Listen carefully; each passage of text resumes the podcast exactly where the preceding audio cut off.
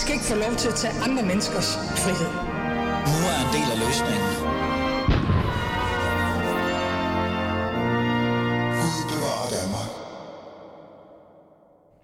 Jamen, jamen, jamen, velkommen til. Det er blevet torsdag, som det nu kan blive, og dermed er det også blevet tid til, at jeg sammen med de fyrre til tyve eksperter, eller røvere, jeg ved jo ikke rigtig, hvad jeg skal kalde dem endnu, i form af tidligere politikere, politiske kommentatorer eller andre, sætter fokus på, anden, øh, på ugens politiske strabasser, og måske uddeler high fives eller tørre tæsk.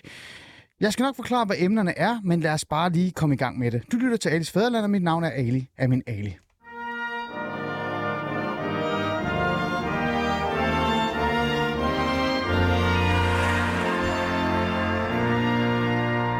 Jeg, jeg har faktisk glædet mig til det her, øhm, og vi starter med den person. Hun kan godt selv gætte, hvem det er, jeg gerne vil starte med. Lotte Folke, velkommen til. Tak skal du have, Helge. Dejligt at se dig, Lotte Folke. I lige måde, Pant- endelig. Endelig, er det ikke rigtigt, Lotte Folke? Du er øh, mange ting, men nu er du blevet øh, politisk. Jeg skal lige være helt sikker, fordi at det hedder jo opinionsredaktør, øh, eller hedder det øh, debatredaktør i Politikken. H- hvad kalder I det? Det er meget latterligt, jeg er glad for, at du spørger.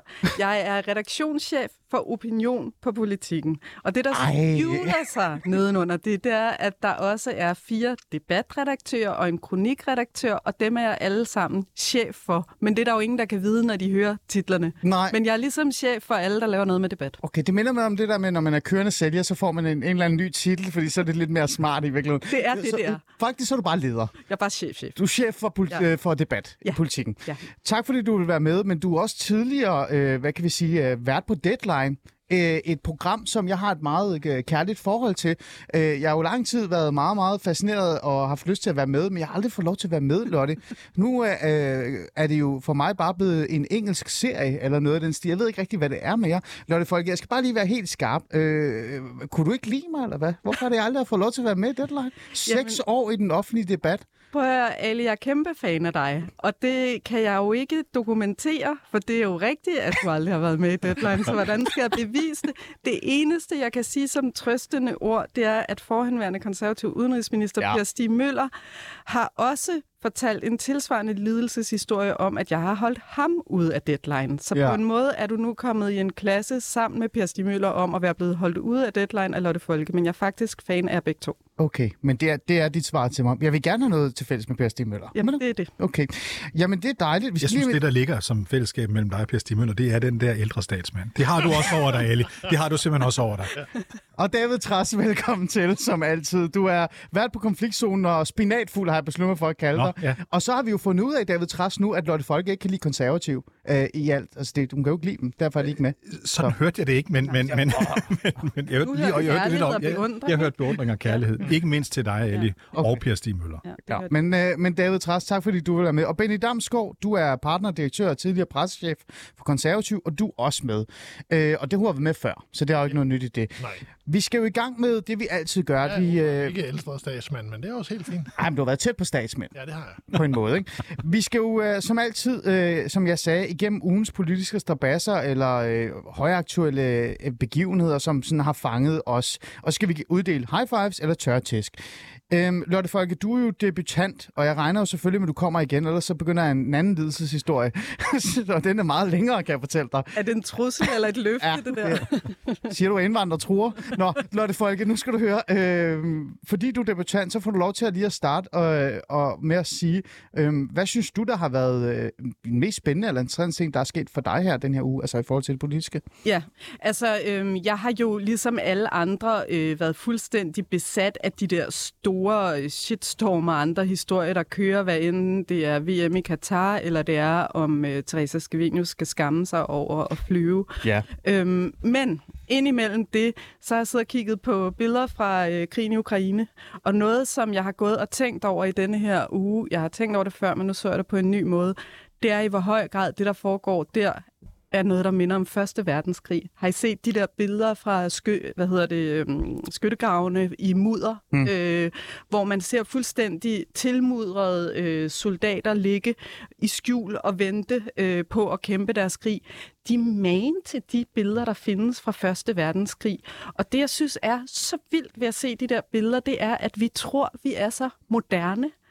Og krig er det samme, som krig altid har været. Mm. Krig handler om at enten sprænge broer i luften eller genopbygge broer. Det gør det også i Ukraine. Det handler om at lukke forsyningslinjer. Det handler om at ligge nede i skyttegrave og i mudder og vente på at kunne angribe fjenden. Mm. Og vi har sådan glemt lidt at tale om, hvad der sker i Ukraine, men der sker ting lige nu, hvor det materiel, ukrainerne får, bliver slidt ned med et vanvittigt tempo, hvor vi faktisk ikke rigtig kan følge med i forhold til at levere nyt. Og vi andre har sådan lidt tabt koncentrationen om det. Nu vil vi hellere tale julekalendere og, øhm, og symboler, øh, og meanwhile så sker der bare noget der, som er meget virkeligt. Hmm. Lotte, øh, er det fordi, du savner den der øh, fokus på så forfærdelige ting, som, som nu er krig øh, i vores nærområde? Fordi det er jo faktisk en af de ting, som vi normalt ikke er vant til. Det er jo ikke det, der ikke er sket her for nogle år siden, men det er jo en krig i vores nærområde. Mm. Er, er, du sådan, er du lidt træt af, at der ikke er nok fokus på det? Er det det, det, det handler om? Jamen, jeg, jeg observerer det. Altså, jeg mm. observerer det der interessante med vores opmærksomhed. Hvad, og det gælder også mig, hvad der fanger min opmærksomhed. Ja. Altså, Jeg, jeg talte med Philip Brown, som øh, er den eneste danske korrespondent i Kina lige nu. Han er i Shanghai. Og han, øh, han sagde det der med at stå sammen med unge mennesker, de demonstrerende mennesker i Kina lige nu, ja. som offer deres mulige fremtid, deres frihed for en sag, og mærke det ske. Det er det mest fantastiske, han nogensinde har oplevet. Og jeg havde det lidt sådan, i at følge med i debatten her, at det synes vi var lidt spændende et døgns tid, og så kom vi til at tænke på noget andet. Og det er ikke fordi, jeg imod det, fordi sådan er vi mennesker bare. Men når der sker så mange store ting i verden, som der gør lige nu, så kan man godt få sådan nogle lidt øh, aha-oplevelser omkring det nogle gange, når man sidder og følger med i mediestrømmen. David Trads, lad, mig, lad os lige holde fast i det her, øh, for jeg synes faktisk, det er meget interessant. Øh, der sker jo temmelig meget ude i verden for tiden. Øh, der er den her, øh, det her problemstilling i forhold til Kina og Shanghai og corona. De bliver jo ved med at holde fast i de her coronarestriktioner. Altså voldsomt meget fast i de her coronarestriktioner. Der er krig i Ukraine. Øh, iranske kvinder kæmper for deres kant. Generelt iranske unge er i gang med at prøve at opstarte en revolution. Øh, der sker meget ude i verden, øh, men vores fokus er meget på os selv. Øh, Er det noget nyt, tænker du, eller er det, ligesom som Lotte Folke siger, det som altid? Fordi hvis jeg skal være lidt fræk, så synes jeg, der i halvfjerdserne og firserne, der var der jo meget mere international pionærtænkning i forhold til, hvad der sker ude i verden. Der var folk sådan lidt mere, ja, jeg kan ikke lide at sige det her, lidt mere revolutionære, når det kom til, hvordan man skulle redde verden. Det er vi måske så meget mere. Nej, jeg tror dog, vi skal huske på, nu er jeg muligvis den eneste i panelet, der husker halvfjerdserne og firserne, ikke sandt? Æ, altså, så meget talte vi jo heller ikke hver eneste dag hele tiden om resten af verden. Det, der er rigtigt, det var, at vi op igennem halvfjerdserne og firserne, hvor den kolde krig jo var ved at slutte, hvad vi jo ikke vidste, skal vi ja. huske på på det tidspunkt, jo var optaget af, at der var to forskellige samfundsmodeller. Og derfor var der jo mange, der for eksempel kæmpede for at se, kunne vi gøre noget bedre for den tredje verden? Kunne det være, at nogle af de samfundskonstruktioner, man havde, som var socialistiske og kommunistiske, kunne lære os noget? Så der var sådan en fascination af forskellige former for styre. Man prøvede, man håbede på, at der var en, der var bedre end den vej, ja. vi havde, for den gik jo ikke, den hjalp jo ikke alle mennesker. Ja. Det hører så på en eller anden måde op, da muren falder i niogfirs og Sovjet brænder sammen i enoghalvfems, så er det som om, der er en lang periode, hvor vi kun tror på én model, nemlig den demokratiske, den markedsorienterede, den liberale verdensorden. Så så holder det lidt op, det der med at tro på en anden verden. Det kunne man jo gå og håbe på nu, at der er lidt flere, der rundt omkring kan håbe og tro på, at verden faktisk godt kan blive bedre. Mm. Benny? Jamen, så det vi ser nu er, er jo også et, endnu et eksempel, en række eksempler på, at verden er blevet langt mere kaotisk, end den for eksempel var i, i, i firserne, hvor du havde de der to systemer op mod hinanden, og hvor alle konflikter rundt omkring i verden kunne sættes ind i den, i den logik. Sådan, øh, sådan kan du ikke gøre det længere. Det er langt mere kaotisk, det er langt mere lokalt, og der er langt større medieeksponering øh, på, på tingene. I særdeleshed de konflikter, som er, er tæt på, hvor man man også ser øh, krigens barske realitet. Så krig har jo ikke ændret sig fundamentalt. Øh, i, altså, det handler jo stadigvæk, som du sagde indledningsvis, om at, om at, om at ødelægge fjenden, eller så meget af det fjenden øh, sidder inde med af udstyr. Og, og i den forbindelse, så er det bare koldt, ubehageligt, blodigt og, og beskidt. Øh, og mm. sådan har det altid været. Nu er der bare kommet endnu mere fokus på det, og det er kommet endnu tættere på, fordi igen, verden er blevet mere øh, kaotisk, uforudsigelig, og det kan vi jo også se. Det er også i bund og grund omdrejningspunktet, fordi regeringsforhandlinger vi har herhjemme, det er, jo, det er jo det, der er argumentet for den brede regering. Ja. Det er, at vi kigger ind i en stadig mere kaotisk mm. verden, øh, og, øh, og stigende energipriser, stigende inflation osv., som gør, at vi er nødt til at prøve at se, om man kan finde en eller anden øh, fælles forståelse hen over midten. Lotte, øh, det var dig, der tog det emne op. Jeg synes faktisk, det er interessant. Det er før, jeg har lyst til at bare snakke om det, i stedet for alle de andre. øh, kan det egentlig dreje sig eller handle noget om øh, mediernes ansvar i forhold til mm. det her?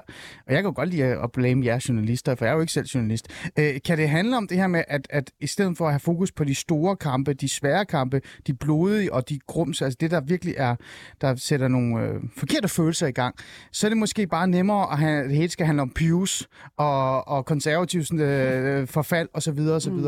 Øhm, er der noget clickbait eventuelt? Mm. Altså, er det det? Ja, altså, jeg, jeg har arbejdet det meste af min karriere i sådan nogle medier, som er det, folk påstår, de vil have, medier skal være. Altså pligtmedierne, ikke? Ah. Dagbladet Information først, Deadline efterfølgende, og ah. nu er jeg for første gang på et rigtig bredt medie, ikke? Og der er jo det der... Er politikken bredt? Øh, ja, det er faktisk. Nå, okay. Ej, bare til.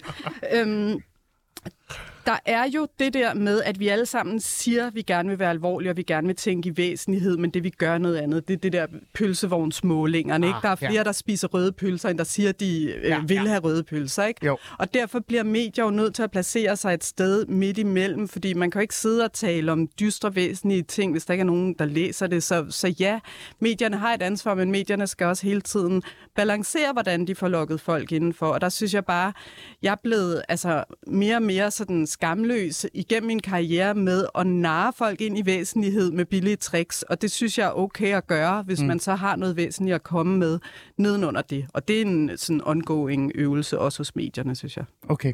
David, er, det, er, du, er du enig i det der med, at, at øh, måske handler det bare om fokus? Jamen, det handler jo også om, hvad folk interesserer sig mest for på et, et, et givet tidspunkt. Og det, som Lotte, her, det, Lotte kalder, taler om her, det kan jeg huske, vi også havde et andet udtryk for, da jeg i sin tid var på Jyllandsposten, mm. som hed sovs og kartofler. Det vil sige, at ingen har lyst til at spise denne skål af hvide kartofler, men sjasker vi noget sovs hen over det, så kan det være, at vi kan få den til det. Og sådan har vi jo også en pligt som medier at få lokket folk til at interessere sig for det, der er vigtigt. Men vi skal bare også huske, især når det er brede medier, vi har med at gøre, at, at der er en bred tilgang til verden. Og sådan en sag som Pyrus-sagen, som du lige har nævnt et par gange, kan jo godt sådan isolere som en lille bitte sag, der handler om dansk julekalender, men det kan også blive til en meget stor sag, der handler om, hvordan vi inkluderer eller ekskluderer folk i vores samfund. Og derfor kan en lille historie, der umiddelbart er clickbait, faktisk godt være en væsentlig central opgave. Det, når medier synes jeg er bedst, det er, når det lykkedes at tage sådan en dagsorden, der er meget populær, og gøre den til noget vigtigere og større, end den lige oprindeligt var. Okay, godt. Jeg tænker, vi siger, Lotte, tak fordi du lige ødelagde hele samtalen, og så yeah. satte noget meget vigtigere på, end, yeah. end hvad jeg havde. My pleasure. Fordi at, øh, det, jeg har på dagsordenen, det er netop Pyrus. Men lad det ligge. Lad os gå hen til Pyrus.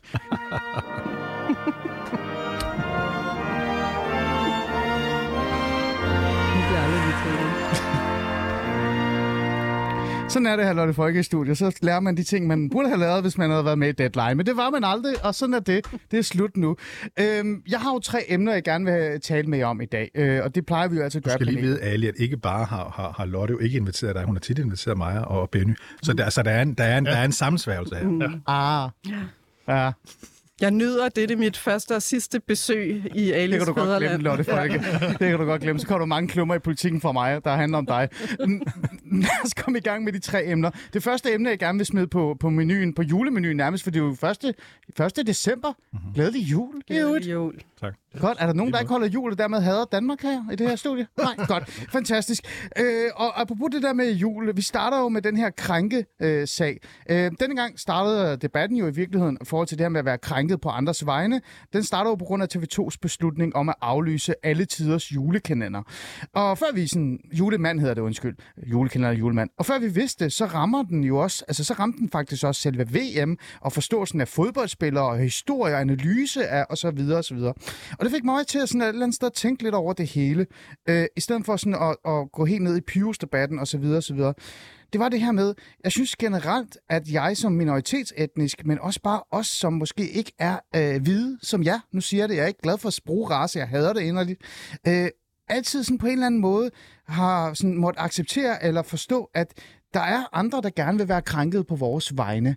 Og det synes jeg er et, et interessant fænomen, David Trads. Jeg kigger lidt på dig øh, til at starte med, fordi du endte jo i den her Pyrus-mølle øh, lige pludselig.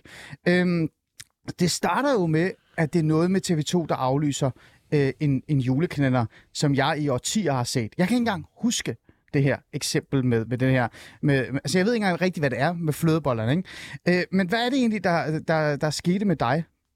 Hvad der skete med mig? Ja, du endte jo i den her øh, Pyrus. Øh, ja, det gjorde jeg. Få det, det, det på plads. Det, det gjorde jeg, fordi det her er i virkeligheden et område, der har interesseret mig i rigtig mange år. Nem, julekalender? Nej, ikke julekalender. Det må jeg sige, det er det faktisk ikke.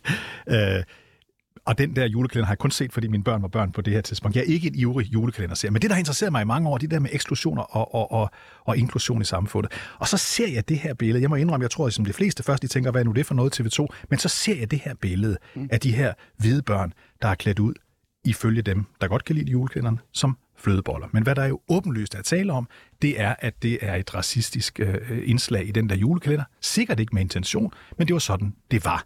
Vi ser børn, hvide børn, der er malet sort i ansigtet, store røde og hvide læber og hvide handsker. Det er simpelthen indbegrebet af, af, af noget af den værste racisme, vi kender fra U S A, opfundet under slavetiden og fortsat lang tid op i vores historie, hvor man gør nar af sorte. Så jeg tænker med det samme, hvis jeg ønsker at skabe et samfund, der både er bedre for minoritetsbørn i Danmark, men også for majoritetsbørn, der ikke skal lære, at det er i orden at gøre sådan noget, så er det her en vigtig sag at markere, at vi skal lære at opføre os på en bedre måde. Vi skal kort sagt lære at være voksne. Godt. Så har vi lige fået på plads, hvordan du endte i det her. Fordi det er jo dig, der er den hvide, ikke? Den hvide, ariske, pæne, anstændige mand. Nu bruger jeg ariske, jeg ved ikke, hvorfor det gør jeg bare. Fordi nu er jeg lige pludselig blevet identitetspolitisk selv, ikke?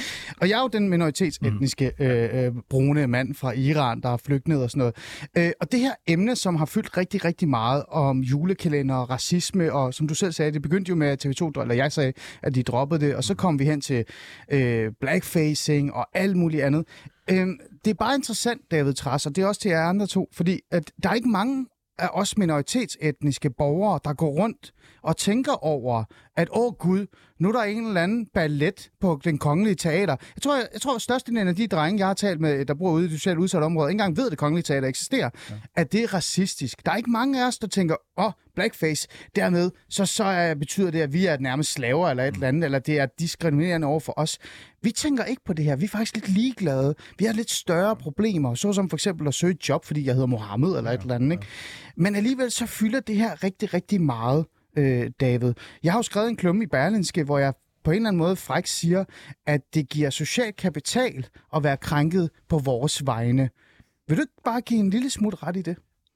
Ikke et sekund, Ali. Jeg skulle helt så sige, at de gode mennesker på Berlingske har for eksempel også skrevet, at jeg er en politisk opportunist, der vælger de lette synspunkter. Jeg skulle, ja, hilse, og jeg skulle hilse at sige, Ali, i den her sag, det er ikke det lette synspunkt at sige, at der er et problem med nissebanden og med Pyrus. Det er det svære synspunkt i den her debat. Jeg skal love dig for, at folk bliver rasende over de her ting. Ja. Når vi så skal tilbage til dit spørgsmål, så synes jeg, at det, der er centralt her, det er, at det er jo ikke altid, at alle mennesker noget går ud over selv, opdager det i første omgang. Nogen opdager, at det bliver til en diskussion, vi tager os af det, vi, vi, vi kigger på det. Og vi skal huske på, at samfundet bliver hele tiden forbedret ved, at vi tager nogle af de her diskussioner, så må jeg ikke bare lige kort minde om, hvad der også var tilladt i nitten syvoghalvfems, ja. Da Pyrus blev sendt. Der måtte voksne forældre legalt slå deres børn. Børn måtte have lov til at købe cigaretter hen i butikken. Voksne måtte sidde og ryge inde på en restaurant eller i et klasselokale. Alle disse ting ja. Er siden blevet forbudt, og jeg tror ikke, der er ret mange andet end nogle ja. få, få skøre mennesker, der synes, det ville være dejligt at få tilbageført de her. Nogle gange så har vi brug for fremskridt, Ali. Det her det er et godt fremskridt. Stop ja. Den julekalender. Fantastisk uh, Vogue sagt, David Trads. Men, men okay, så nej, jeg bliver nødt til at sige noget. Jeg kigger på Lotte Folke. Det er ja. simpelthen så sjovt at se David Trads stå og mansplaine Ali om, hvad han endnu ikke ved går ud over ham, fordi han er en brun minoritet. Altså, du opfører jo problemet her, hvor du står, David. Du forklarer en mand, som siger, jeg er pisselig glad, jeg synes ikke, det er et problem. Så forklarer du ham, at han lider af falsk bevidsthed, ja, ja. Som man sagde i halvfjerdserne. Ja. Han ikke selv ved, hvad der er godt for ham. Det synes jeg er uheldigt. Hvorfor, og jeg hvorfor synes, er du uheldig ved det? Fordi du skal da lytte til hvorfor ham. Hvorfor må du tale om Ukraine? Du er ikke ukrainer. Nej, men du skal da lytte til manden, der fortæller dig, at det ikke er noget problem. Du skal da ikke belære ham jamen, om, jeg, at det er et problem, jeg, jeg, han bare ikke har jeg, jeg, opdaget. Jeg sagde udtrykkeligt, at nogen har det her problem, nogen har ikke det her problem. Mm. Jeg kunne da komme med en lang remse af mm. andre folk med minoritetsbaggrund, der de seneste døgn har kontaktet mig, og sagt, hvad er det godt, du men tager det her op, fordi jeg, nej, nej, nej, nej, fordi jeg måske ikke har lyst til at tale om det. Der er også nogen, der har mm. gjort det offentligt. Roger Mathisen, som spillede med i Nissebanden, ja. Har offentligt sagt og, det. Og det er jo interessant. Så der er jo mange, så der er mange forskellige. Ja. Jeg synes, det, der er centralt her, det er at sige, jeg står ikke og taler om indvandrergruppen mm. som en stor masse. Jeg står og taler om folk i indvandrergruppen, præcis som i resten af samfundet. Men Ali har da åbenlyst ret i, at der er kapital i at være krænket, fordi mm. folk synes, det er spændende, det bringer ind i medierne, og, t- og når det bringer ind i medierne, har det også kapital, det er opmærksomhedskapital, og så flokkes folk, der taler meget i medierne, som dig, også om de synspunkter. Det synes jeg er helt åbenlyst. Altså, nu, nu, nu peger jeg ikke på dig, David Trads, og siger, at du på en eller anden måde gør det for at få social kapital. Jeg tror, du gør mange andre ting for at få social kapital. Det skal du nok klare. Men, men det er jo reelt set et problem, at, vi, altså, at der er mange minoritetsetniske, som er ravne ligeglade med det her. Og jeg vil gerne stå her og sige, at størstedelen af minoritetsetniske danskere er ligeglade med det her.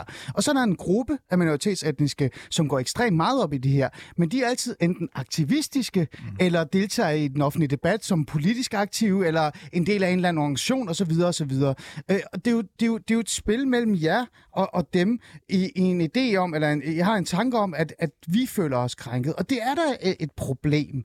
David, Benny Damsgaard, er jeg helt galt på den? Nej, altså, skal jeg være helt ærlig, jeg, øh, det er først nu, jeg for alvor har fundet ud af, hvad det der Pyrus-diskussion egentlig går ud på, fordi jeg skal være helt ærlig, jeg, jeg synes ikke, det har været voldsomt interessant i forhold til de andre problemstillinger og sager, vi står overfor.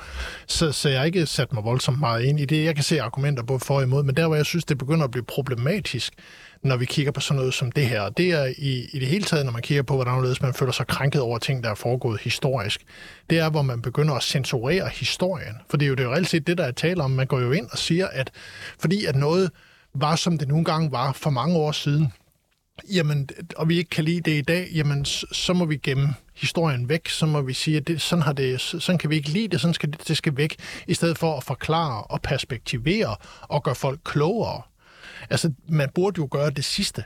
Det, hvad var problemet i, for eksempel, hvis vi tager Pyrus som et eksempel, og den her pågældende scene, og sætte en kort forklarende øh, sekvens ind til at starte med, hvor man giver forældrene mulighed for at tale med deres børn omkring det her, i stedet for bare at så sige, jamen, det vil vi ikke have, puha, væk, væk med det. Det er jo det samme, som når man har en diskussion om, at når folk har røget som skorsten i, i film i, i halvtredserne, tresserne og halvfjerdserne, ja. At det vil, det vil man sådan begynde sådan at censurere det bort, fordi det kan vi, jo, vi kan jo ikke have unge mennesker, der sidder og ser på, at, mm. at der er nogen, der ryger og drikker og har udenoms seksuelle samkvæm. Ikke? Så, så det, ja. vi, vi kan ikke, altså historien er, som den nu engang er. Vi kan forklare den. Vi skal ikke censurere den. Mm. David Kort? Jamen, jeg vil bare sige, at altså, i stedet for at tro, at det her det er bare noget, jeg står og finder på, eller du, du har helt ret i det, du siger, Ali, så vil jeg sige, at vi kan jo også bare se på den forskning, der eksisterer på det her område. Der er i den forløbende uge kommet to forskere ud fra Aarhus Universitet og Aalborg Universitet, der meget præcist har redegjort for, hvad deres forskning viser, nemlig at det er åbenlyst, at minoritetsbørn ikke kan lide at blive misrepræsenteret, talt ned til, diskrimineret mod eller direkte være udsat for racisme, fordi det går ud over deres position i samfundet. Det er forskningen. Og jeg ved godt, Flemming Jensen sagde, at det er en forskerdame, der siger det her. Jeg siger, at det er forskningen, der siger det her. Og så det er ikke bare noget, jeg står og finder på. Det er Nej. åbenlyst rigtigt. Ja, det vil jeg give dig ret i, men, men forskning kan også være lidt sjov nogle gange, fordi du har jo fuldstændig ret, David Trads, at selvfølgelig vil mine børn synes, det er øh, temmelig lammende at blive øh, udsat for racisme. Selvfølgelig vil det det, det synes jeg også selv, og så videre, og så videre, og så videre.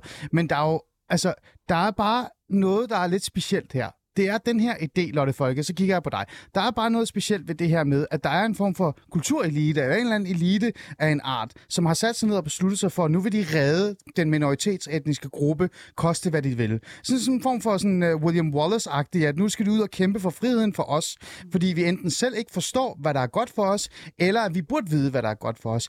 De største problemer, som den minoritetsetniske gruppe i Danmark slås med, det er, at vi har et forfærdeligt netværk, fordi vi vokser op i udsatte områder, hvor vi reelt set ikke har øh, resten af det netværk, mange andre danskere har. Vi, vi har svært ved at søge job, fordi vi hedder måske forkert, og der er nogle problematikker i forhold til det, og så videre, og så videre, og så videre. Vi bliver udsat for racisme, selvfølgelig gør vi det, og det kan vi også arbejde på. Men, men det her, det er jo sådan noget at skrabe på, altså det øverste, men også belærende. Det, det er jo et Et problem? Ja, altså det er et meget spændende problem, synes jeg. Det ligger lidt i forlængelse af det, vi snakkede om før med, at man hele tiden skal sidde og tale om væsentlighed. Fordi det her handler også om kliks og opmærksomhed. Øh, og et meget godt eksempel på det her, det er, at øh, de sidste uger i, i Politikken, der har vi kørt en stor serie, der handler om selvmord i Grønland. Og det er en serie, hvor vi har haft en journalist og en fotograf oppe og tale med en lang række grønlandske unge, som for første gang herunder deres helt fantastiske børnetalsmand Aviaja, som for første gang sætter ord på det vanvittige problem i Grønland, de helt sindssyge selvmordstal, de har, er, fortæller om alle dem, de selv kender, der har begået selvmord, og hvordan de har det tæt på. Det er en dyr, ambitiøs serie, hvor folk overskrider tabu og virkelig sætter sig selv på spil. Den er ikke specielt læst. en diskussion om, om der er nogen, der har øh, set... Øh, der er også et eller andet grønlandsk øh, julekalender-element i det der, du er blevet viklet ind i. Nissebanden. Ja, okay, Nissebanden. Ja. Ja. Det er det Flemming Jensens ting. Mm. Ja.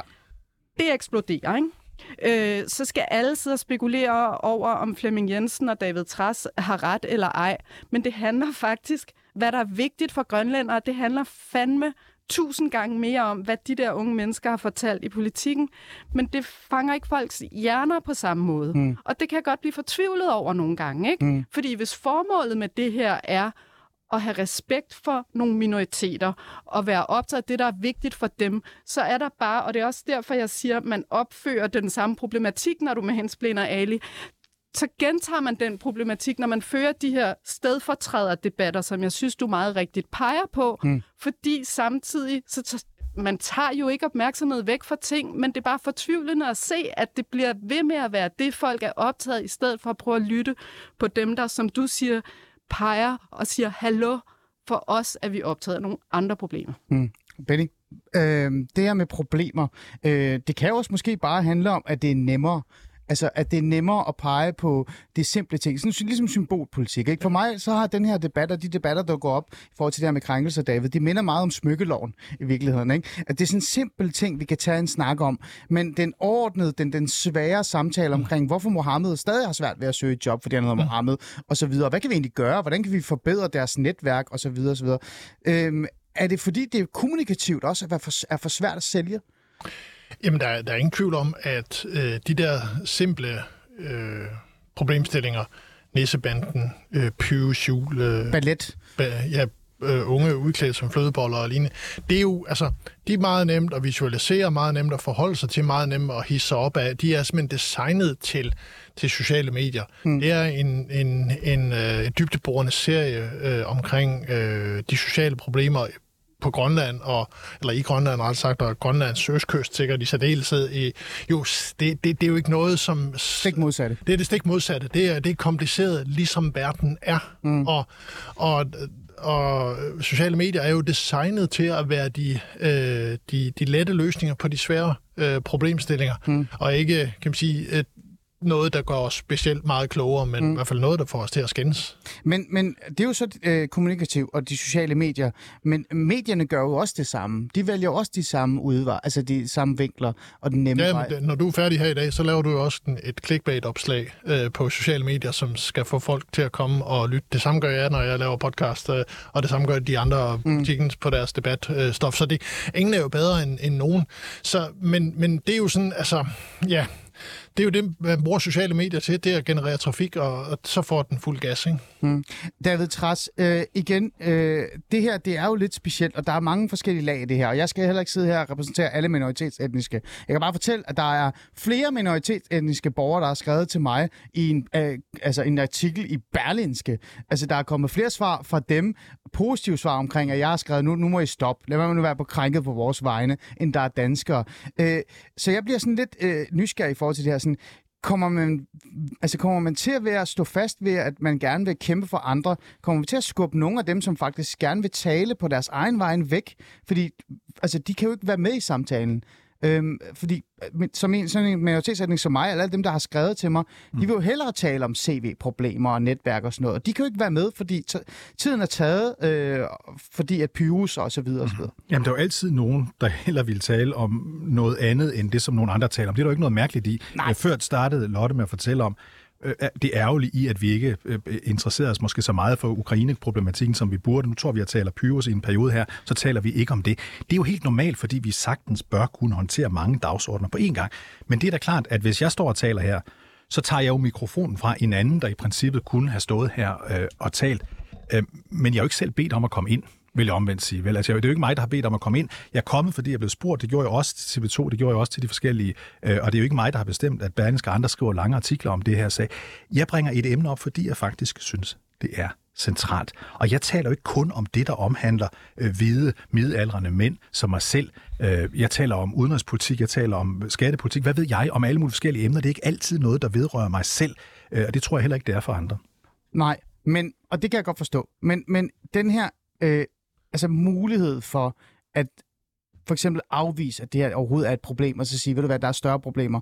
Har du aldrig haft lyst til det? Altså sådan, når nogen har ringet dig op og sagt, ved du hvad, nu skal vi snakke om Pyrus, så har du sagt, ej, det gider jeg virkelig ikke, fordi det er sådan, det er sådan en krænkelsesag. Der, men de minoritetsetniske borgere, jeg kender Ali, jeg arbejder med ham, altså han taler om større problemer end det her. Det gider jeg ikke, fordi det skal jo starte et sted, tænker jeg, David. Jo, jo, jo, jo, men, men, men altså Ali, jeg taler jo om mange, om jeg så må sige, meget store og vigtige emner. Men, så kommer det her emne på banen, og som ja. jeg selv sagde før, da jeg indledte det her, så sagde ja. jeg, så jeg mener faktisk, at nogle gange er sådan nogle små på overfladen sager faktisk rigtig gode til at tage en større diskussion om et emne, for eksempel om inklusion og eksklusion. Det synes jeg for eksempel, den her sag gør.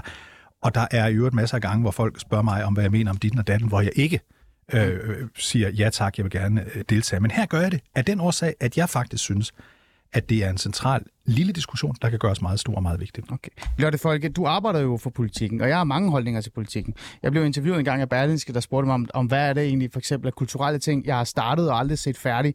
Så sagde jeg, øh, Politikken for eksempel, det har jeg aldrig rigtig læst færdig, jeg har heller ikke lyst til det, øh, for jeg bliver bange, når jeg gør det. Men, men, men øh, kan der være sådan lidt en form for øh, håb om, at en avis som Politikken eventuelt, eller andre aviser, på et for nok af det her med, at det er den samme gruppe, de spørger omkring de samme spørgsmål i forhold til de minoritetsetniske øh, kamp for frihed. Fordi når man kigger på det, så er det jo altid, undskyld, jeg siger det, David Trads, sådan nogen som David og andre, og eller også er det meget aktivistiske minoritetsetniske borgere, der i bund og grund har en venstreorienteret agenda, som de skjuler under over, at det bare er være brune. Mm. Er der et håb, at man på et tidspunkt, de også selv får nok?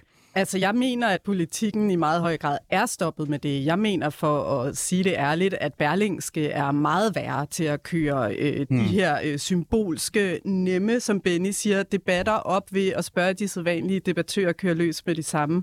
Jeg siger ikke, at det aldrig sker på Politikken, og jeg har heller ikke noget specielt behov for at repræsentere i Politikken. Jeg kan sige, på debatredaktionen, der... Øh, laver vi al mulig aktivisme for at få nogle andre ind i debatten. I sidst, du var ude i Hørgården ja. øh, og tale med, øh, jeg tror, det var halvfjerds niende klasses elever fra Amagerbro Skole og Amagerfælled Skole, og inviterer dem ind i debatten og sige, I er så velkomne. Hvis I har en tanke, hjælper vi jer med at skrive det færdigt. Samme dag havde jeg besøg af et helt hold sosu-elever over fra sosu-skolen, som også havde meget blandet etnisk baggrund. De var inde på debatredaktionen og får at vide, at vi vil gøre alt for at hjælpe dem med at komme til ord. Så vi gør rigtig meget for at få nogle andre stemmer ind i debatten, og for at sikre, at, at de også bliver, bliver hørt af nogle andre. Okay. Jeg har skrevet den her klumme, som er, er, er blevet temmelig populær blandt minoritetsetniske, og den bliver stadig delt, og, og det er jeg rigtig, rigtig glad for at, at blive inde ved med det, selvom I måske selv, nogle af jer synes, jeg er ond, ikke? Øh, men det, jeg skriver aller til sidst, og det er det, jeg gerne vil slutte af med den her, før vi går videre til næste, det er, at jeg har skrevet, at sidst den, så håber jeg på et eller andet tidspunkt, at alle dem, som taler vores sag, øh, og det er ikke, fordi jeg kæber dig, David, det er alle dem, der taler vores sag, måske bare lige stopper lidt op og, og kommer i tanke om, hvad de store problemer, vi slås med, er.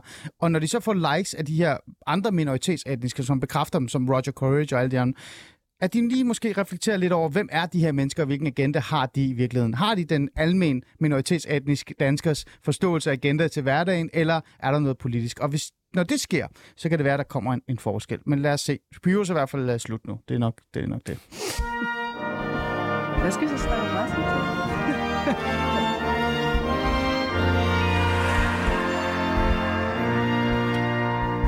I lytter til uh, Ali's Fædreland, og jeg har jo de fyrre tyve røver i studiet. Jeg tror bare, jeg holder fast i de fyrre tyve røver, David. Er det ikke?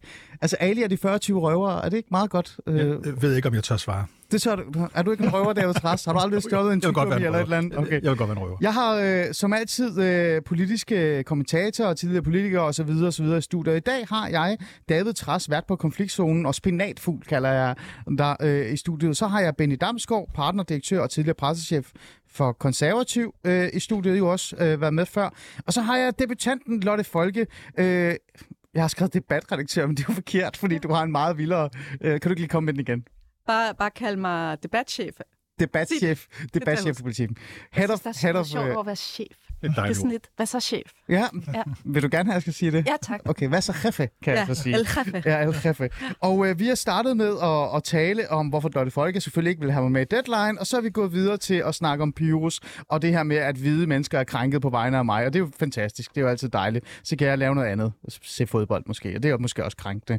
Men, men der er også nogle andre ting på menuen, for vi skal faktisk igennem to emner, og vi har øh, stadig lidt god tid, Så lad os komme igennem. Lad os starte med det emne, som jeg ikke har fortalt Lotte Folke, vi skal snakke om, fordi det, det har det dukket lige pludselig op i hovedet på mig, øh, i stedet for V M. Fordi jeg vil gerne tale om V M, og, og det her med, at Danmarks exit og sådan noget, og det kan vi, mig og David, nok duelle rigtig lang tid over at holde nogle meget lange taler for hinanden om, hvad, hvad der var galt, ikke? Og jeg mener jo, det er Davids skyld, ikke? Og David okay. synes, det er min skyld, fordi jeg synes, at det handlede alt for meget om, jeg ved det ikke, anfører bind, og så jeg ved alt muligt andet. Men lad det ligge. Så den lægger vi til side, fordi jeg synes, det måske den var lidt øh, i, altså irrelevant. Så jeg har taget klimamoralisme op, Lotte Folke.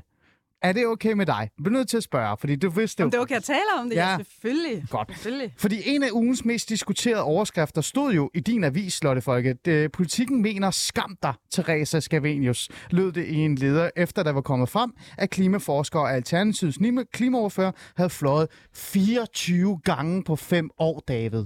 Hold da op. Ja. Øh, det er helt fair at stille krav til politikerne og kræve meget mere handling, men det befrier jo ikke hver enkelt af os for os at skulle tage personligt ansvar, lød det i lederen. Debatten delte sig hurtigt op mellem dem, der mener, at Scavenius burde walk the talk, når hun mener, at det burde indføre sin C O to-rationalisering, eller jeg ved ikke engang, jeg kan sige det, rationering hedder det, mens hun flyver på arbejde, og dem, der mener, at politikken begår en fejl ved at gøre et politisk spørgsmål personligt. Benny Damsgaard. Lad, lad Lotte Folke lige tænke lidt over det. Hvor mange gange har du fløjet i år, og hvor meget skammer du dig?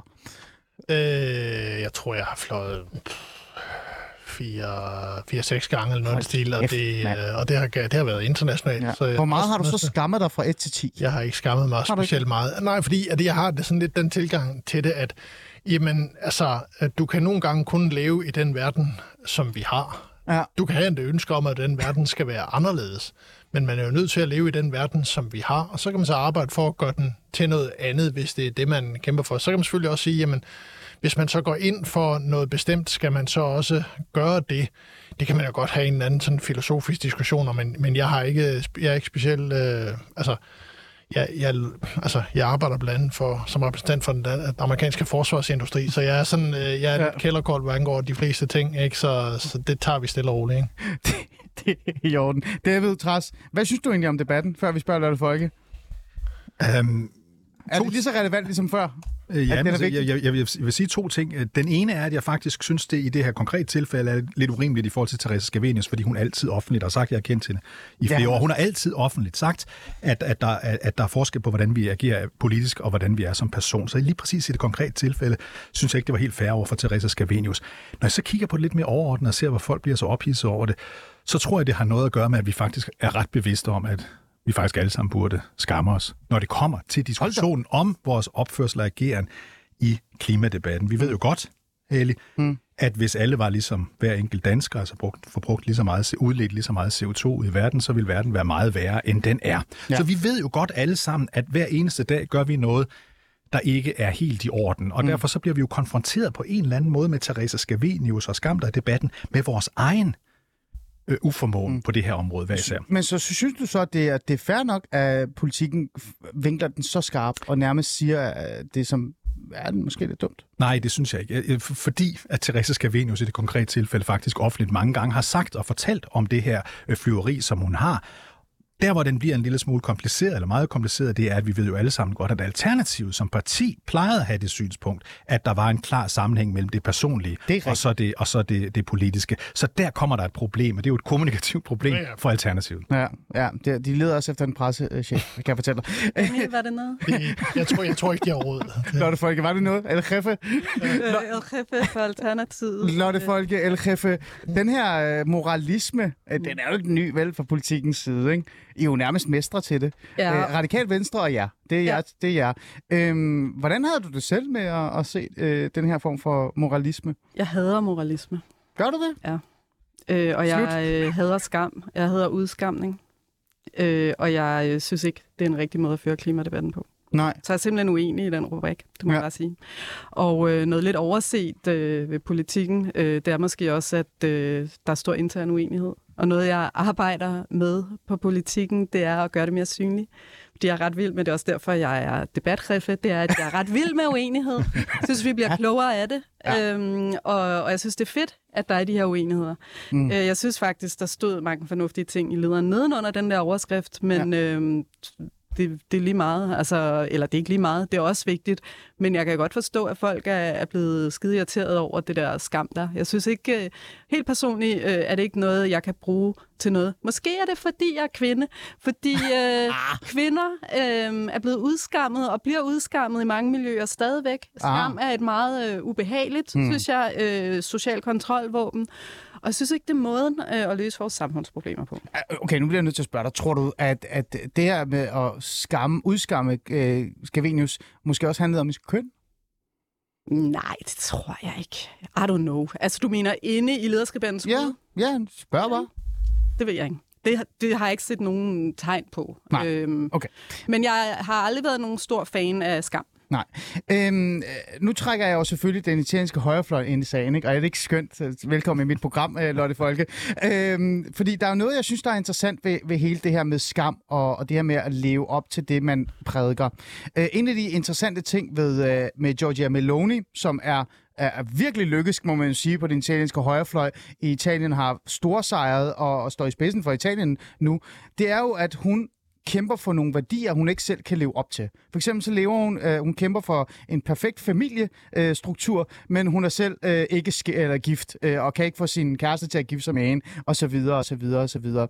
Øh, men hun er meget øh, ærlig omkring det. Øh, mangler vi måske noget af det i klimadebatten i Danmark? Fordi jeg synes, når klimadebatten tager til, og når vores politikere begynder, at, eller i hvert fald på, på den der klimafløj, begynder at tale om, hvordan vi kan redde planeten, så bliver det meget de her de ydergående, øh, altså sådan de der skøre idéer om, hvordan vi alle sammen skal leve, og så glemmer man sådan lidt lige at fortælle selv, at man ikke øh, kan leve op til dem. Jeg synes jo altid, det handler om, om man selv har bragt sig i en situation, hvor man kan blive anklaget for hykleri eller ej. Mm. Altså, vi husker jo tydeligt, for at gå tilbage i Alternativets tumultariske historie, at de faktisk havde en politisk ordfører, der på et tidspunkt prædikede, at man skulle flyve mindre, hvorefter det kom frem i medierne, at hun havde fløjet på ferie til Langtbortistan flere gange, hvis nok, for, mm. for at dykke. Der blev hun jo åbenlyst grebet. Hun har en moral, hun har en, en holdning, hun, hun ønsker at pålægge andre, som hun ikke selv lever op på. Det hykleri, det er helt fair at gøre det. Der er bare ikke nogen grund til at sige, at nogen skal skamme sig, hvis de ikke har sagt, at de vil opføre sig på en anden måde. Fordi så har de jo ikke gjort noget modsatrettet i forhold til, hvad de står for. Så jeg synes, man altid skal passe på, det gælder. Undskyld, nu går vi lige tilbage til V M-debatten. Ja. Det gælder jo også der, når det danske landshold før V M helt tydeligt kommunikerer ud, at de er bedre mennesker end resten af verden. De vil gå med det her anfærd, ja, og alt det her. Så bliver det selvfølgelig et meget stort problem, når så de ikke vil, når den mindste lille modvind kommer. Det er jo klassisk. Mm. Vil det, vil det have lykkes lidt mere for vores klimakæmpere, hvis de var lidt mere ærlige? Faktisk ligesom fra Scavenius har været igennem tiden, og lidt som Meloni er, det her med at sige, jeg kæmper for en, en, en sag, jeg kæmper for noget, jeg kan bare ikke leve op selv til det, men jeg vil ønske, at vi alle sammen gjorde det sammen. Lotte Folke, bare lige hurtigt. Øh, det ville det måske. Altså, jeg har det sådan lidt, jeg har ikke specielt meget tålmodighed til folk, der belærer klimaforkæmpere om, hvordan de skal gøre det rigtigt, når de ikke gør det bedre selv. Altså, det er ligesom øh, den vigtigste trussel, vi er ved at destruere vores levegrundlag. Jeg synes, det er sådan lidt whatever at bruge sin tid på at kritisere, hvordan folk kæmper for klimaet. Der er ikke nogen, der kan være i tvivl om, at øh, Alternativet gør rigtig meget for at redde klimaet. Måske skulle folk bare komme i gang med at gøre noget selv. Mm. Øh, Benny Damsgaard, mm. øh, jeg får helt lyst til at trække paralleller til Søren Pape Poulsen og Konservativ, som vi skal runde her til sidst. Fordi man kunne jo også sige det her med at udskamme nogen, fordi de ikke kan leve op til det, de skal, eller prædiker selv. Ja. Det er jo også noget, der på en eller anden måde godt, øh, man kan sige, at også ramte Søren Pape Poulsen jo. Altså, han var jo den her troværdige øh, leder, som var fejlfri, og alt var fantastisk, og så videre, og så videre. Og han prædikede også det her perfekte, og, og så var han jo selv uperfekt. Øh, kunne han godt have brugt lidt mere Meloni eller Scavenius i virkeligheden? Ja, det kunne han godt. Altså, der er jo ingen tvivl om, at øh, havde man været bedre forberedt på de sager, som der kom frem, Øh, havde man formået at inddæmme dem til de medier, som de kom ud i? Altså havde man øh, inddæmmet historien omkring for eksempel hans eksmands religion til, til Ekstrabladet, i stedet for at, at give kommentarer, som får, som får den til at eksplodere og spredes, jamen så havde man stået et, et andet sted. Så, så altså, øh, det, er jo, det er jo grundlæggende et spørgsmål om, om dårligt håndværk. Altså, man har ikke været godt nok forberedt på at der kunne komme fokus på, på de her sager, og at man havde ikke lavet de beredskaber og de planer, som der skal til i sådan nogle situationer. Altså det, er jo, det burde være politisk børnelærdom, men det har det så ikke været. Mm. Vi kommer tilbage til Konservativ her om fem sekunder, men Lotte Folke, lad os lige færdiggøre den her. Jeg vil ønske, vi havde mere tid, og vi har jo, kære lyttere, efter første januar, så har vi to timers øh, paneldebat. Ja, ja, Lotte ja. Folke, glæder dig. Tag tid fri. Du er jo El Jefe, så ja, behøver du jo ikke lave noget. El Jefe kan sagtens for to timer. Kan du ikke bare sætte ja. folk til noget? Lotte Folke, øh, den her historie, som du så er uenig i, og jeg elsker det her med, at du siger, fra nu af, så skal vi også prøve at være lidt mere uenige offentligt i politikken. Mm. Var det øh, at skyde sig selv i foden i en tid, hvor det ikke går særlig godt for politikken, hvis man skal være lidt fræk? Altså, hvad tænker du på? Økonomisk, eller hvad? Økonomisk og læsemæssigt, og, og man bare på en eller anden måde, jeg føler lidt, at øh, politikken har igen og igen været sådan i sådan en meget lille segment af den der kulturelite, der har nogle særlige holdninger. Er det ikke, er det, var det ikke endnu et skridt hen imod det? Og, og, og så... Altså, det, det kan jeg egentlig ikke øh, genkende, det der, men det er jo rigtigt, at vi lige øh, har... Øh... at der lige er blevet øh, opsagt, øh, og folk selv har øh, sagt deres stille, fået frivillige fratrædelser, ja. ti mand på, på politikken, og det er jo frygteligt. Jeg er slet ikke enig i, at vi ikke skyder i alle mulige retninger. Nej, men den her retning og sådan noget, tror du ikke, det vil være godt for politikken at, at stoppe med at lave de her udskamningsting, og stoppe med at være sådan meget mere sådan fokuseret på den her måde, og være lidt mere åben? Øh, altså, øh, det synes jeg jo er netop det vi er, ikke? Altså, vi har jo øh, virkelig fyret den af øh, med Svend Brinkmann, der, der sagde, at politikken var nogle idioter. Vi har øh, et, en debat mellem øh, Markus Rubin, der skrev lederen, og Theresa Scavenius på vej i spalterne. Det er en kæmpe debat. Det har øh, vakt folks øh, opmærksomhed øh, lige så meget, som Pyrus har, og fået folk til at reflektere over deres... Øh, eget andel i klimakampen. Så, så nej, jeg vil, jeg vil egentlig ikke sige mindre af det, jeg vil sige mere af det, fordi øh, det er en fed debat, det her. Ja, det okay. kan jeg godt lide. Godt. Godt. Så lad os gå til, til sidste emne, Benny Damsgaard. Det er jo bare dig i virkeligheden, der bare skal give os en update, og så kan vi alle sammen grine lidt af det. Ja, ja, det. Fordi det sidste ja. emne, jeg gerne vil forbi, det er jo det konservative Folkepartis tilstand. Æ, det er et emne, i... man ikke bliver færdig med lige i forløbet. Nej, det gør jeg ikke. Og jeg kan også se, at det er det eneste, du skriver om i Altinget, Benny. Det, altså, ah, det, det er det dog ikke. Jeg vil gerne... Alligevel. Ja. Æ, konservativ Folkeparti, de har jo netop haft hovedbestyrelsesmøde, Benny. Ja. I weekenden. Øh, og papepoweren, den, jeg ved ikke, hvor høj den er, eller ej. Og nu er der jo snak om, at de måske skal i regering også. Du har jo skrevet en fin øh, klumme endnu en gang i, øh, i, hvad hedder det, i Altinget, hvor du skriver, at Pape er foretaler for regeringsdeltagelse, men i store dele af partiet er modstanden massiv. Vi har ikke ventet i lang tid, men vi vil gerne vende det her, Benny Damsgaard. Øh, hvordan går det egentlig efter Konservative Folkeparti efter det her hovedbestyrelsesmøde? Det kommer jo an på, hvilken parameter man, man vælger at måle det på. Men hvis vi kigger i forhold til spørgsmålet omkring øh, regeringsdeltagelse, så, øh, så er det i hvert fald øh, med de signaler, der kommer, øh, og også det, man kan forstå, hvis man taler med folk internt i partiet, så er der jo i, i hvert fald ved centrale kræfter i, i folketingsgruppen øh, omkring Pape og hos Pape selv et, et, øh, et ønske om at øh, i hvert fald, om ikke andet, afprøve muligheden for at komme i regering, og, og nok også øh, et ønske om at komme i regering. Hvorimod, hvis man går ud i baglandet i hovedbestyrelsen, for eksempel, som har haft møde den forgangne weekend, så er der en massiv skepsis. Op mod firs procent af dem, der adresserede det her spørgsmål på hovedbestyrelsesmødet, var, var modstandere af det. Så, så, så, så det er langt hen ad vejen det samme, som man ser i Venstre, på den måde, at der er skepsis i baglandet, men, men, men centrale kræfter, der arbejder for, men det er mere vidtgående. Altså, modstanden er større i det konservative Folkeparti, blandt andet også på baggrund af, at øh, Øh, det, sporene fra V K skræmmer, mm. hvor man følte, at man blev klemt øh, som det lille parti, og det føler man i særdeleshed, man bliver i, i den her situation, hvor man måske skal være junior-junior-partner bag både Socialdemokratiet og Venstre. Og så kommer jo spørgsmålet, øh, Benny Damsgaard, fordi at, hvad skal Søren Pape så gøre? Skal han bare være ligeglad med, med den her frihedsprocent? Ikke opbakning, kan man jo nærmest sige. Og så vælge at gå i regeringen, fordi det modsatte vil være farligere. Øh, hvad tænker du? Altså, vi spørger de andre. Jamen, politik er jo altid et, øh, et valg mellem flere under. Det er jo sjældent en situation, hvor du kan vælge den perfekte løsning. Det er et, et, et, et, en afvejning mellem flere forskellige ubehageligheder. Og, og det, det er det i det her tilfælde, ja, ja. for der er ingen tvivl om, at det vil være en meget vanskelig position, man kommer ind i. Man kan ikke se frem til at få hvis man går i regeringen, får de samme tunge ministerposter, som man fik i, i B L A G-regeringen, og det vil også være betydeligt tvivlsomt, når man kan komme ud med en, en stor politisk sejr i stil med det, man for eksempel fik, da man lavede finanslov med, ja, ja, med Nyrup-regeringen ja, i femoghalvfems, hvor man fik en afskaffelse af formueskatten, som ja. Hans Engel forresten stadigvæk bliver takket for, når han går rundt omkring i byen i dag. Men det praler han i hvert fald af. Omvendt, så kan man sige, så har du jo en, en, en situation, hvis man, hvis man ikke går i regering, så kan man jo se frem til en position, hvor man skal kæmpe om opmærksomheden med Liberale Alliance ja, ja. på vej op, øh, Støjberg og Danmarksdemokraterne på vej op, og et øh, sulten Nye Borgerlige og et sulten Danmark, øh, Dansk Folkeparti, så det er bare ikke en, en let situation. Altså under V L A G, hvor man gik ind dengang, så kunne man trods alt se ud til, at der kun var Dansk Folkeparti, som sad kritiseret fra ydersiden. Så altså, det er dambi for du, dambi for dunk. Ja. Lotte Folke og David Trads, øh, I får lige lov til at begge to sige her, øh, her til sidst det her.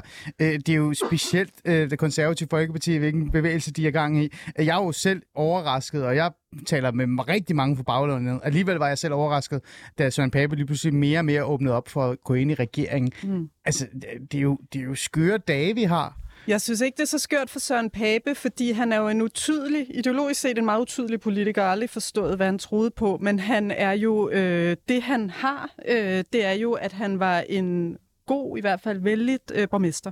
Og borgmestermåden øh, at arbejde på i Viborg og andre steder, det er jo, at du kan finde ud af at samarbejde pragmatisk også med andre. Så derfor kan jeg godt se det at gå i regeringen som noget fristende for ham. Det kunne være sådan en rolle, hvor han kunne vise, at der var en pointe med, hvad han lavede. Ja. Jeg er ikke sikker på, at det ville være særlig lækkert for det konservative Folkeparti. For dem vil jeg gætte på, at det var bedre at stille sig uden for at blive tydelige igen, så vi andre forstår, hvad meningen med dem er. Men jeg forstår godt Søren Pape. Så du tænker, det er den her borgmestertilgang, der gør, at han, han kan blive, øh, blive fristet til det? Det er den, jeg tænker kan være, hed, hvad hedder sådan noget vindication, hans genarbejdsning, ikke? At han ja, ja. kan vise, hvad han kan bruges til. Ja. Det vil være at gå i regering. Ja. David Trads her til sidst. Øh, det konservative Folkeparti øh, står et specielt sted. Skal de i regering? Det synes jeg ikke. Men jeg synes i det hele taget ikke meget om sådan nogle store, brede regeringer hen over midten. Jeg synes, det er en falsk fortælling, det der med, at man siger, at på den måde samarbejder man med mange, ja. Man udelukker jo også mange. Men hvad skal det konservative så gøre? De skal, de skal sige, at vi fik et ordentligt ind på hatten. I en ordentlig ind på hatten, og vi må hellere tage os sammen og tænke os lidt om. Og må jeg så ikke lige sige, ja. ganske kort, jeg har lært noget af det her program, så jeg vil gerne lige fremføre det sidste. Man Ej, får stor evaluere i løbet af et program. Ej, skønt. Jeg er faktisk glad for både din og Lottes påtale af, at jeg muligvis mansplainede i den her forbindelse, og ikke havde sat mig nok ind i, hvad alle minoriteter tænker. Du bestræber på at blive bedre til fremadrettet. Okay, så tak for den belæring. Du kan bare ringe til mig. Det skal jeg gøre. Vi er mange. Æ, Benny Damsgaard, øh, til sidst. Du får de sidste ord, øh, før jeg siger tak. Æm, tilliden til Søren Pape, er den faldende? Den er... Ja, hvis du ser i hvert fald i forhold til, til før valgkampen, så er den markant faldet. Øh, både i befolkningen... Men hvad med efter hovedbestyrelsesmødet? Øh, øh, nej, altså der var jo... Altså, man står jo med den udfordring i det konservative Folkeparti, at øh, der jo ikke er en, en, en tydelig aftager til, til Søren Pape. Det er en af de ting, som også gør, at der ikke er en arvefølge diskussion på nuværende tidspunkt. Ja, for der er ikke andre. Der er ikke reelt set andre, Nej. der står, står klar, men, men der er heller ingen tvivl om, at tilliden til, til ham og hans rådgivers øh, evner og, og, øh, og, og også deres evner til at gå ind i en eventuel bred øh, regering, er betydeligt lavere end, end før valgkampen. Altså det, det var simpelthen bare en dårligt udført, både strategisk og værktøjsmæssigt valgkamp, og det slider gevaldigt på, på kreditten.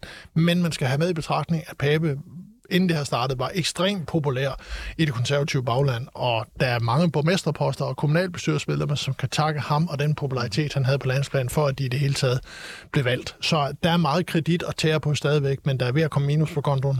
Okay, så det, så det er ikke glemt endnu i hvert fald. Det, det, nej, ja, okay. Ja, ja. Du er mere positiv end jeg.